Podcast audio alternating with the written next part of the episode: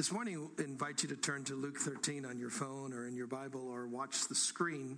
I want to share some thoughts that I think um, are really, really important for us and, and touch the way in which we live and, and the people in which surround us, that we respond appropriately to these things. Pray that I make it clear and not mess it up with too much superfluous blather. And uh, uh, catch what God's trying to tell us in this text. This is Luke 13, starting in verse 1. Now, there were some present at the time who told Jesus about the Galileans whose blood Pilate had mixed with their sacrifices. This is a very, this was like people were just telling him what was going on in the headlines. Pilate was a real punk and uh, would oftentimes just mess with people. In this particular situation, he actually killed some guys, some Galileans, because he wanted to do this sacrifice. And Jesus answered, Do you think that those guys, those Galileans, were worse sinners because they got into that mess uh, than all the Galileans because they suffered this way? He says, No. But unless you repent, you too will all perish. Now, he's not suggesting here that they were all going to die under the hands of Pilate, but we'll see in a minute what he was pointing to. He says, Or those 18 guys that, that died when the Tower of Siloam, that was made by human beings, they got around it. Maybe they're touring or whatever, sightseeing, and uh, the tower fell on them and killed them. He said, Do you guys think that they were more guilty than anyone else that lives in Jerusalem? Uh, no, he says, I tell you, no, it's not, it's not true. But unless you repent, he says, you too all will perish. Not again, there's not going to have another tower fall on them, but he's pointing to something else. We'll see in a second. In this series that we've been doing that leads up to Easter, we've been focusing on these various gospel narratives, these little stories that help us get a glimpse into Jesus himself, into his mind, into the way that he thinks. Because for us, Jesus is our the central part of our story. He is our Savior. He is our Lord, and um, He's the one that we should imitate and follow and uh, open our hearts to. In this particular story, what's interesting is Jesus is giving a brand new view on the idea of evil, which is a markedly different way of looking at evil than what you typically get in the Old Testament. Uh, the Bible, it turns out, as you study it, has a kind of progression of understanding in it. And you start, and clarity. You start early in the Old Testament, you get these glimpses of God. And then as you go further into the Old Testament, things change a little bit. Uh, you get a different kind of angle of God, like walking around a mountain, a different view that's a little more full, a little more complete. Uh, and then in the New Testament, you get an even clearer view. For example, early in the Old Testament, you see just how austere and uh, sort of uh, reactive God is to disobedience, to sin. And we pick up a text like in Genesis 6 and 13. So God said to Noah, I'm going to put an end to all people. That's, that means he's upset. For the earth is filled with violence because of them. I'm just going to just going to cancel their ticket, right? And destroy them and the earth. Well, the story ends up that he doesn't do completely all that. He saves Noah. But or listen to this from uh, Exodus 20. This is when God gives the Decalogue or the Ten Commandments, as we call them. This is about 1440 BC was when this was written. And listen to what it says. Uh, God says, "You shall not bow down to them." He's talking about idols or worship idols. For I, the Lord your God, am a jealous God. And watch this punishing the children for the sin of their fathers to the third and the fourth generation. Very interesting thing. That God said, if you, if you mess with me, I'm going to respond back to you, but not just to you, to your kids, to your grandkids, and to your great great grandkids, and to your great great great grandkids. I'm just going to, you don't want to mess with me, is what God's saying to them. Okay, but by the time you get to the back end of Babylonian captivity, about a thousand years later, we see this is after the this is after the uh, uh, this whole business of, of, Babylonian captivity. We see Ezekiel writing in Ezekiel 18. This is written about the 590s BC. The soul who sins is the one who will die. The son will not share the guilt of the father, nor will the father share the guilt of the son. The righteousness of the righteous man will be credited to him, and the wickedness of the wicked man will be credited against him. What he's saying is that it's no longer going to be this whole generation upon generation. People need to stand on their own, and they're held accountable for what's going on on their own. Now, here, this begs a question Is God changing? Or is he revealing more about himself over time? Which would imply that we don't completely understand God earlier and that some of the language that we see, and the stories we see, are a little opaque. Now, this may freak you out if you don't understand that it's only in the last 500 years that Christians have embraced a view of Scripture that's more like the Muslims understand the Quran. The Muslims understand the Quran that every single word was communicated by God, and that even the language in which it's written in Arabic is the language that God speaks. Uh, for Christians and for the Jews, they always believed that the prophets and the people that wrote scripture were inspired by God, but God would speak to them, and that not only would He be speaking, but they would also be writing, and it was this co mixing together. So that's why you have a scripture that has God in it, and it's certainly God breathed, and it's certainly inerrant in that sense, if we can use that term, or those of you that understand that term. Certainly that's true. But it's not like we look at it like the Quran. It isn't a that every single word that, that the prophets were just uh, in a trance writing what God was saying. They actually participated. And you hear the prophets and the stories that were there, and Paul making statements like, uh, I, I, say this, not the Lord. In other words, they, they, their personality was involved, which means there's space for understanding and nuanced understanding. A text from Hebrews sheds light on this. It says, Hebrews chapter 1, it says, In the past, and he's referring to the Old Testament, God spoke to our forefathers through the prophets, watch, at many times and in various ways. In other words, it was a, a little bit like bits and pieces. In other words, if I had a, a big puzzle up here 10,000 piece puzzle. And I took, you know, little pieces of it and threw it out to you, and you grabbed it and say, I've got the word of God. It's true, you would. You'd have a bit and a piece of it. But you don't necessarily have the whole thing. And it could be true that the little green piece you have, you might think is a tree, when in reality it's a piece of grass right? And there's a little uncertainty because we only have it in bits and pieces. You need to understand that some of the stories you see unveiling in the scriptures, they don't always tell you everything clearly about who God is. So sometimes he comes across meaner, sometimes he comes across in ways that just confuse us. That doesn't mean he's like that, it just means that's the way he seemed at that time. Right? But watch what it says here. But in these last days, God has spoken to us by his son. In other words, he's the he is the puzzle put together. right? He's not just a piece. Whom he appointed heir of all things, and through whom through whom he made the universe. And the Son is the radiance of God's glory. What does that mean? Jesus is the radiance of God. What it means is if God is light, Jesus is the bright. That, that if God is the water, Jesus is the wet. Right? He, he's the radiance of his glory and the exact representation of his being.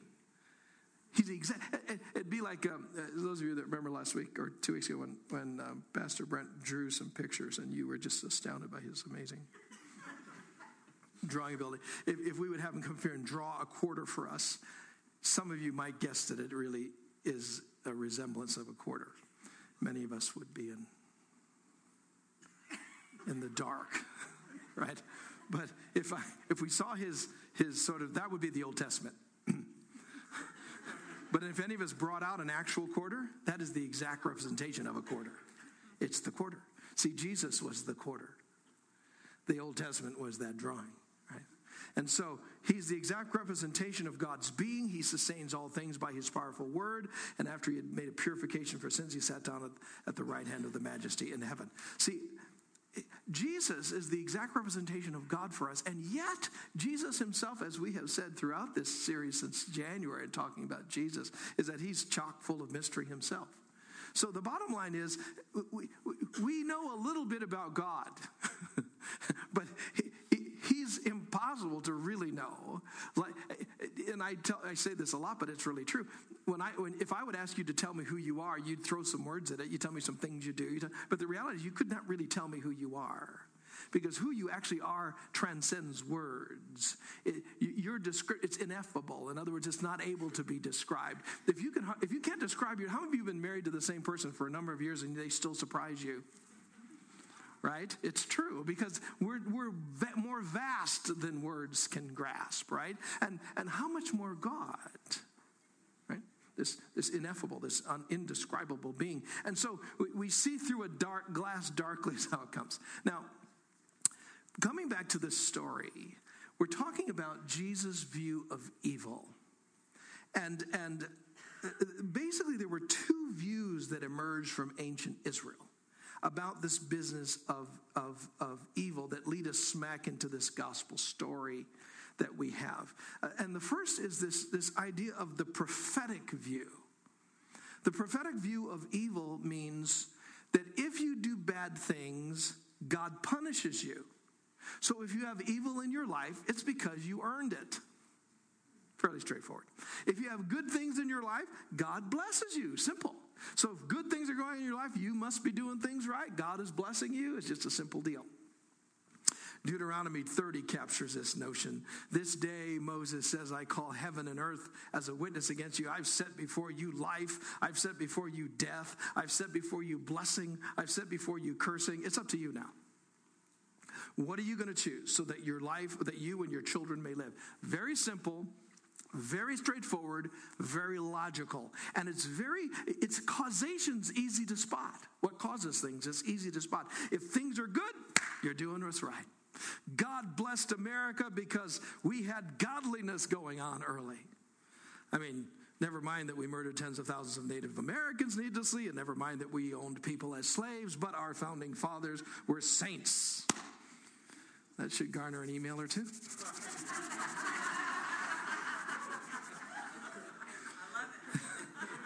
if you're in trouble, you must have done something wrong. I mean, New Orleans gets hits with Katrina. That's easy. God hates what's going on at Bourbon Street.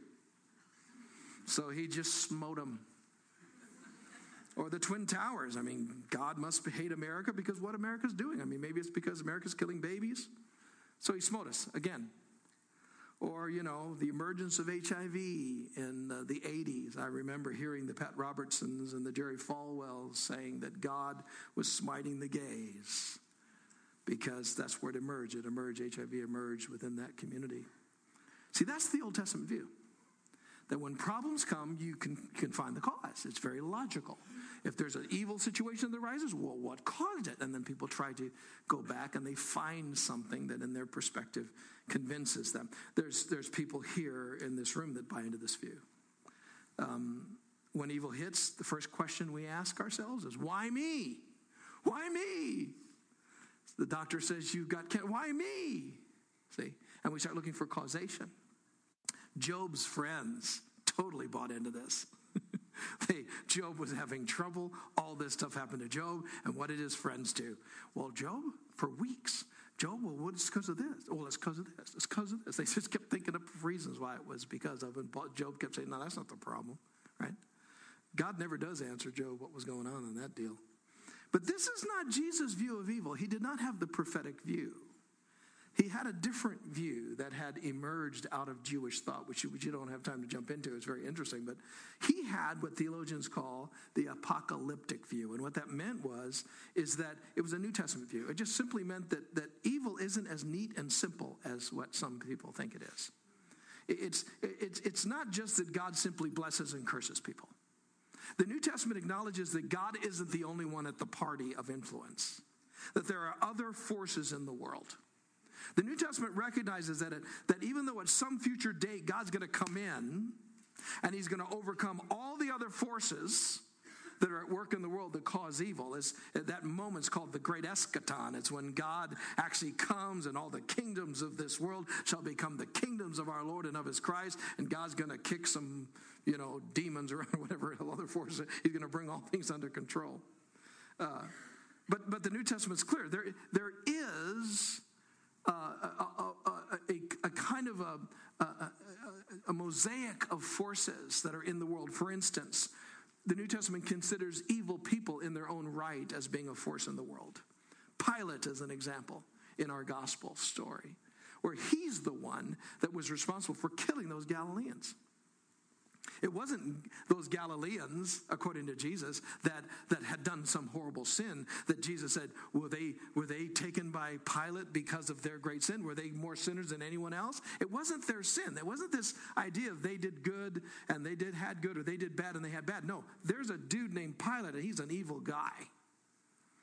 And so, if you encounter an evil, mean person in your life, that doesn't mean you did something wrong and that God sent them to you to torment you before your time. like the demons. You know what it means? Those dudes are just in the world. Duck. Right? Angels are considered a force in the New Testament. We read in Matthew 18, this is Jesus. He says, See that you do not look down on one of these little ones. He's talking about children. For I tell you that their angels in heaven always see the face of my Father in heaven. He's saying that angels are engaged with our lives at different points. Uh, Jesus credits at least some of the miraculous work that he does to the presence of angels. He says to this guy named Nathaniel in John 1, he said, Jesus said, You believe, Nathaniel, you believe because I told you that I saw you under this tree, but you shall see greater things than that. He adds, I tell you the truth, you will see heaven open and the angels of God ascending and descending upon the Son of Man. That's part of the reason why Jesus had the wisdom that he had and the insight that is because there was his angelic activity. Angels are engaged as a force in the world.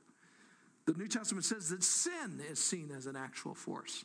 It isn't just a choice. In the prophetic Old Testament view, sin was just something you choose to do. Here's life, here's death, here's blessing, here's cursing. You just, if you choose, choose cursing, if you choose to sin, you just chose to sin, you idiot.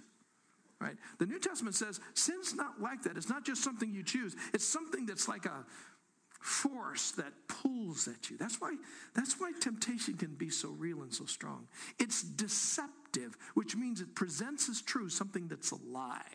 It's like it's alive.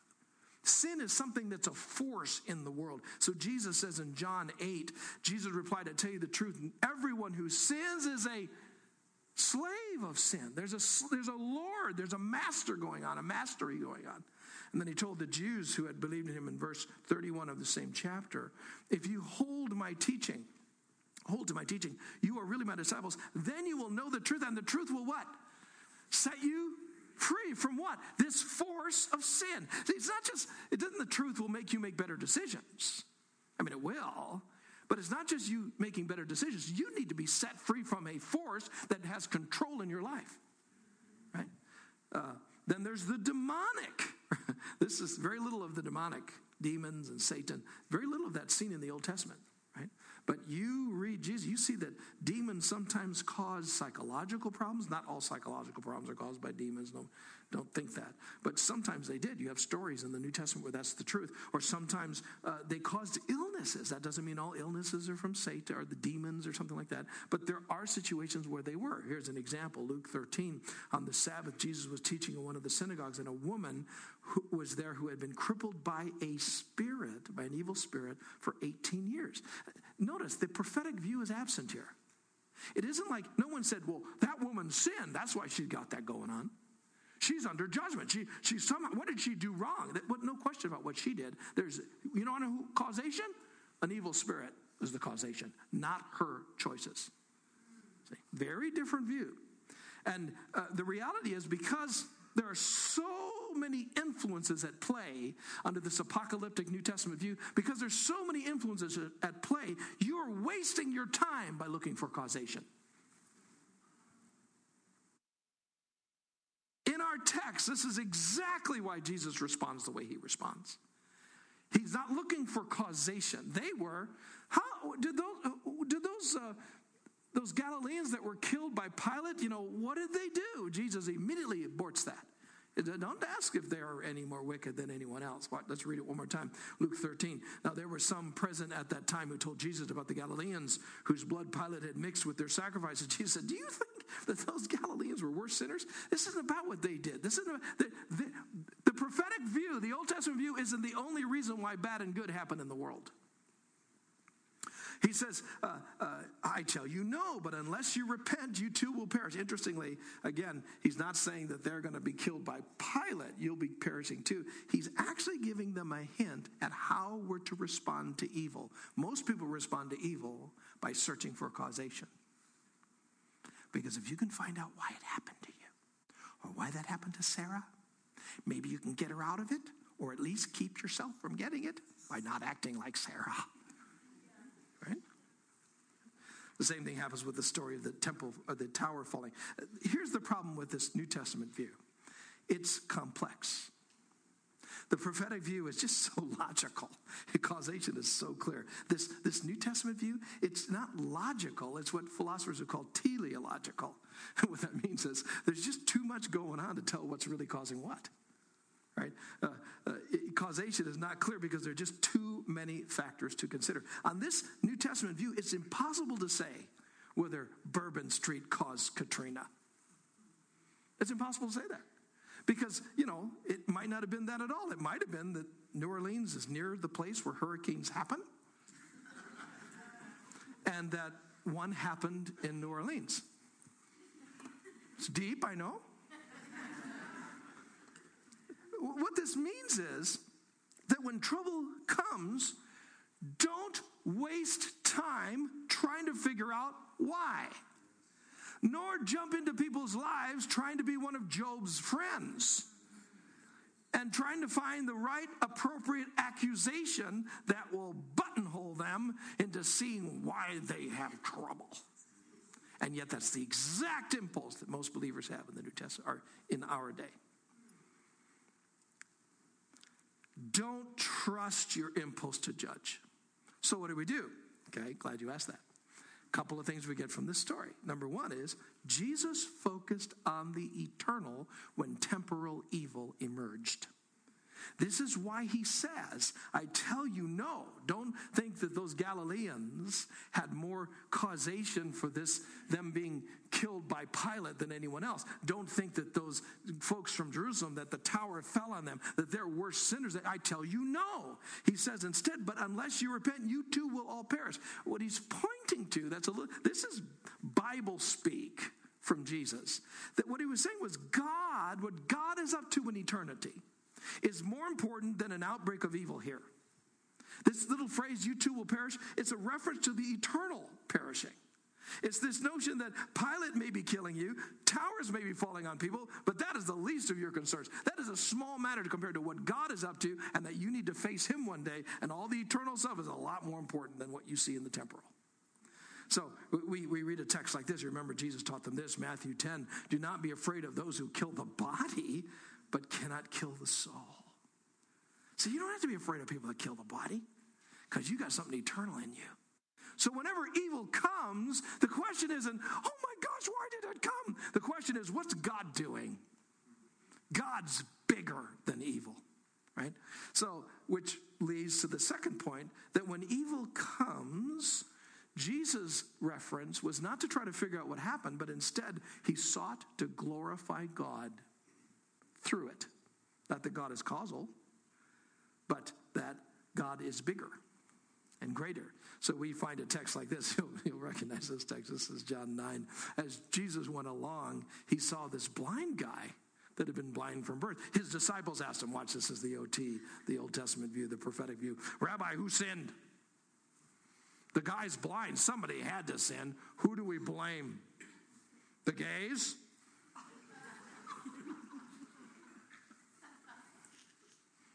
Huh? This man or his parents that he was born blind? Watch what Jesus says. Neither this man nor his parents sinned. You're bumping into something that is inexplicable because it's too complex. It's teleological. You can't find the logical strain. It's too much stuff going on in a fallen world. We're in a fire swamp that sometimes you step in one place and you're safe, you step in another place and the fire comes out. There's no way to tell just is what it is. So instead of trying to figure out who did what and what happened where, what you should do is look for the work of God. He said, but this happened that the work of God might be displayed. And he said, look, don't look for causation, look for the work of God. What is God going to do here? It happened. Too bad it happened. Sad that it happened. Horrible that it happened. But what is God going to do with this? That's the question the Christian asks. So we seek to glorify God. And let me give you three quick ways as we stop here on how you can glorify God when you run smack into evil. Number one is just remember God has eternity to sort it all out. one can't help but wonder why evil's present in the world. I mean, this, if you talk to atheists, this is one of their strongest points. How can there be a loving God if there's evil in the world? Either he's not loving, he's malevolent on some level, or else he's too weak to do anything about it. It's a very persuasive argument. Uh, you know, you can't help wonder that. How can God just stand by and watch it all happen? Why doesn't he intervene and stop it all? But don't be confused. God isn't letting evil and evil perpetrators get away with it. He may forgive those who repent, but if people continue to reject God and push evil agendas, he'll eventually, they're going to eventually answer to God for it. I mean, it may look like they're getting away with it. It may look like evil's winning from a human perspective, but we have to remember that we're only on this planet for about a hundred years. Blink, blink, and you're gone. God doesn't feel the pressure to demonstrate his justice to you. Eh, you know, he just calls us to trust that he is just. There will come a day when God will settle accounts. There will come a day when God will right every wrong. And one of the ways that we glorify God in evil days is to remember that God is not limited to righting wrongs during our life. That He will make, I mean, the, God is the author and the creator of time. He's the author and creator of everything we see. And one day, He will right every wrong that's been done here. One day, according to Scripture, He'll make sure that there's no more death, no more mourning, no more pain. The old order of things will pass away, and all things that were wrong will be righted. There will be, in Revelation language, no longer any sea. It doesn't mean there won't be water. The word sea, that, that metaphor of the seas in the Old Testament language and then that ancient world, stood for evil. It was a metaphor for evil. There will be a day where there will no longer be any evil. So God's not freaked out if you have a bad experience or you're, the fire swamp explodes on you and you're trying to figure out why, God, why me? Why this happen? Stop it. If you're going to approach, I don't care what evil happens to you. I don't care what a doctor tells you. I don't care what report you get. Yes, it's painful. Yes, it's horrible. Yes, it's, it, it, it makes us cry and it brings us pain. But God says, I'm bigger than that. Trust me. And don't try to make me fit into your schedule. That's a hard, I understand that's a hard pill to swallow. I get that. But my friend, if you're a Christian, it is the view you must swallow. Second thing, when evil shows up, we just have to glorify God by the fact that we acknowledge his presence in the midst of our pain, in the midst of the evil. Now, we don't know really how many times God has protected us from all the evil we could have had. I mean, the reality is, you know, we come to communion and we participate in the bread. And in a very real way, Paul says if we participate in the bread wrongly, it means sickness for us and weakness for us, and that some have actually died. I mean, that's a pretty provocative text that most of us just pretend isn't in there, and don't think much about it, you know, because we, we're word people, but only certain words. right? But if, if, if, if a meal like this can hurt us, it means a meal like this can heal us.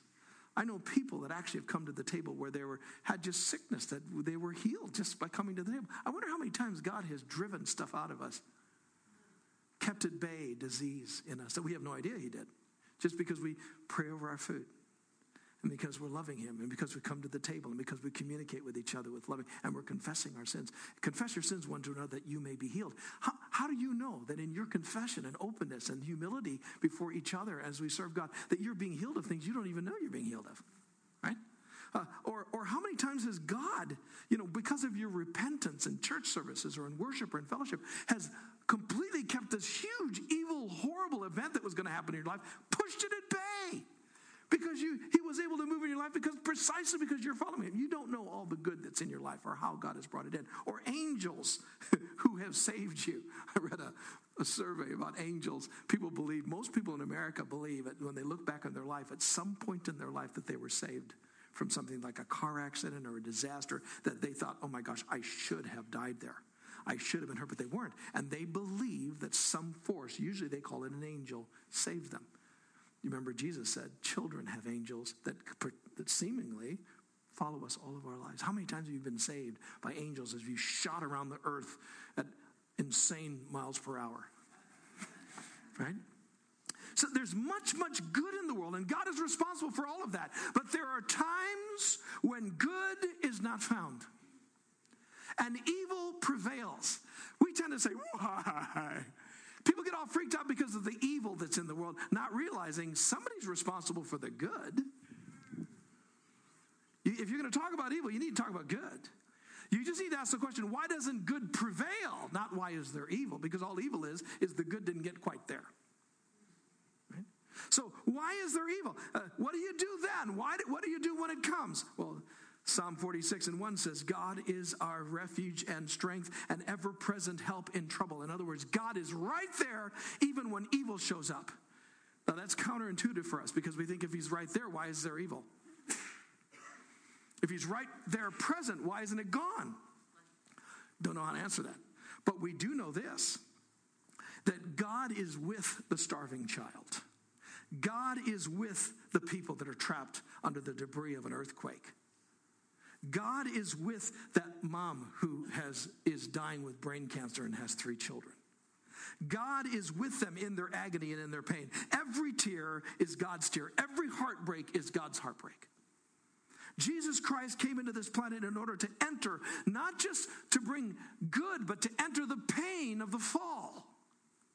And somehow he embraces all the agony and all the pain of this world. Theologians call it the incarnation quote from Arthur, uh, author uh, Peter Kreeft. He says, quote, just imagine every single pain in the history of the world all rolled together into a ball, eaten by God, digested fully, tasted eternally. In the act of creating this world, God not only said, Let there be pretty little bunny rabbits and flowers and sunsets, but also let there be blood and guts and the buzzing flies around the cross. In a sense, God is intimately involved in the act of creating a world of suffering. He didn't do it, we brought suffering into it, yet He did say, Let this world be. And if He said, and if He did that and then just sat back and said, Well, it's your own fault after all, although He'd be perfectly justified in doing that, I don't see how we could love Him. The fact that he went beyond justice and quite incredibly took all the suffering upon himself, what more are we asking him to do? See, we're in a broken world. Jesus was honest with us. He told us this would be a place of trouble. And God's first impulse is to simply come to us. And He listens to us and becomes one with us with our pain, and He enters into it with us. if you want to represent Jesus, don't enter into pain by trying to fix it or to explain it or to show people why it came. Just be there with people. That's the story of Jesus in Matthew 25 when he looked at them he said, Come into my kingdom. They said, Why? They said, Because when I was sick, you took care of me. And when I was poor, when I didn't have any water, I was thirsty, you gave me a drink. When I didn't have clothes, when I was naked, you clothed me. When I was in prison, you visited me. Then what? We, we never did those things. He said, No, no. When you did it to these, you did it to me. Why? Because I'm with them when they're in prison. I'm with them when they're, I'm with that person that's sick. Well, wait a minute. We thought if you're with them, they wouldn't be. See, there's so it's more complex than our little minds parse it out to be, and we just get our Bible verses and stack them up into the premises and stack them up, and we just are controlling the world. Sick, healed, hurting, free. And even though a lot of that happens, thank God prayer works. But sometimes it doesn't. Don't try to come up with reasons why it didn't. Well, you need to have more faith in your faith. You just need to confess the Bible verses a little longer. Well, you need to shut up. Thirdly and finally, we glorify God in the midst of evil, but recognizing God is calling us to do something about evil ourselves. We're supposed to do good. Paul said it this way don't be overcome by evil, but respond to it by doing good. Prayer is good, but a lot of times our prayers have to be, we have to put feet to our prayers. And we have to engage with people. As Christ followers, we're to attack, attack evil with good. That's why Jesus called us the light of the world. These good things don't earn us eternal favor from God, but they give us an edge over the evil that's in this world. And so when we encounter it, we, as members of Christ's Church, we get involved. I'll never forget the lady that, that called me. It was a mom called me, and it was about midnight. And, uh, and well, actually, it wasn't her. It was her her friend that called me about midnight, and um, they were at the hospital, and their daughter had just driving got killed in a car accident. And everything in me didn't even want to go. You, when you see hurt and pain, part of us recoils. And I, I pushed myself to go, because I mean, I want to go, I just like to listen to myself. Pushed myself to go and walked into the hospital, and I didn't know we had to tell where they were there. You could hear them yelling, wailing, crying. Walked into the room, they're on the floor like a ball. And I just remember I just I just got down by them and hugged them, cried with them, stayed there, didn't say anything to them. There's just times when evil is so horrible.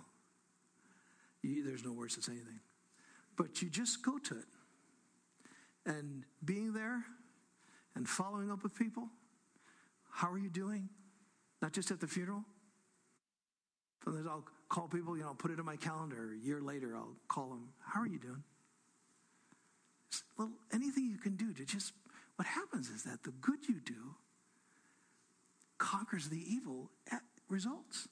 And so even though the thing happened, it's like God begins to work and turns what's evil into good and almost makes it look over time because of the good that comes like God used it to bring the good. And so some people change their theology, not because they read the Bible, but because of their experience.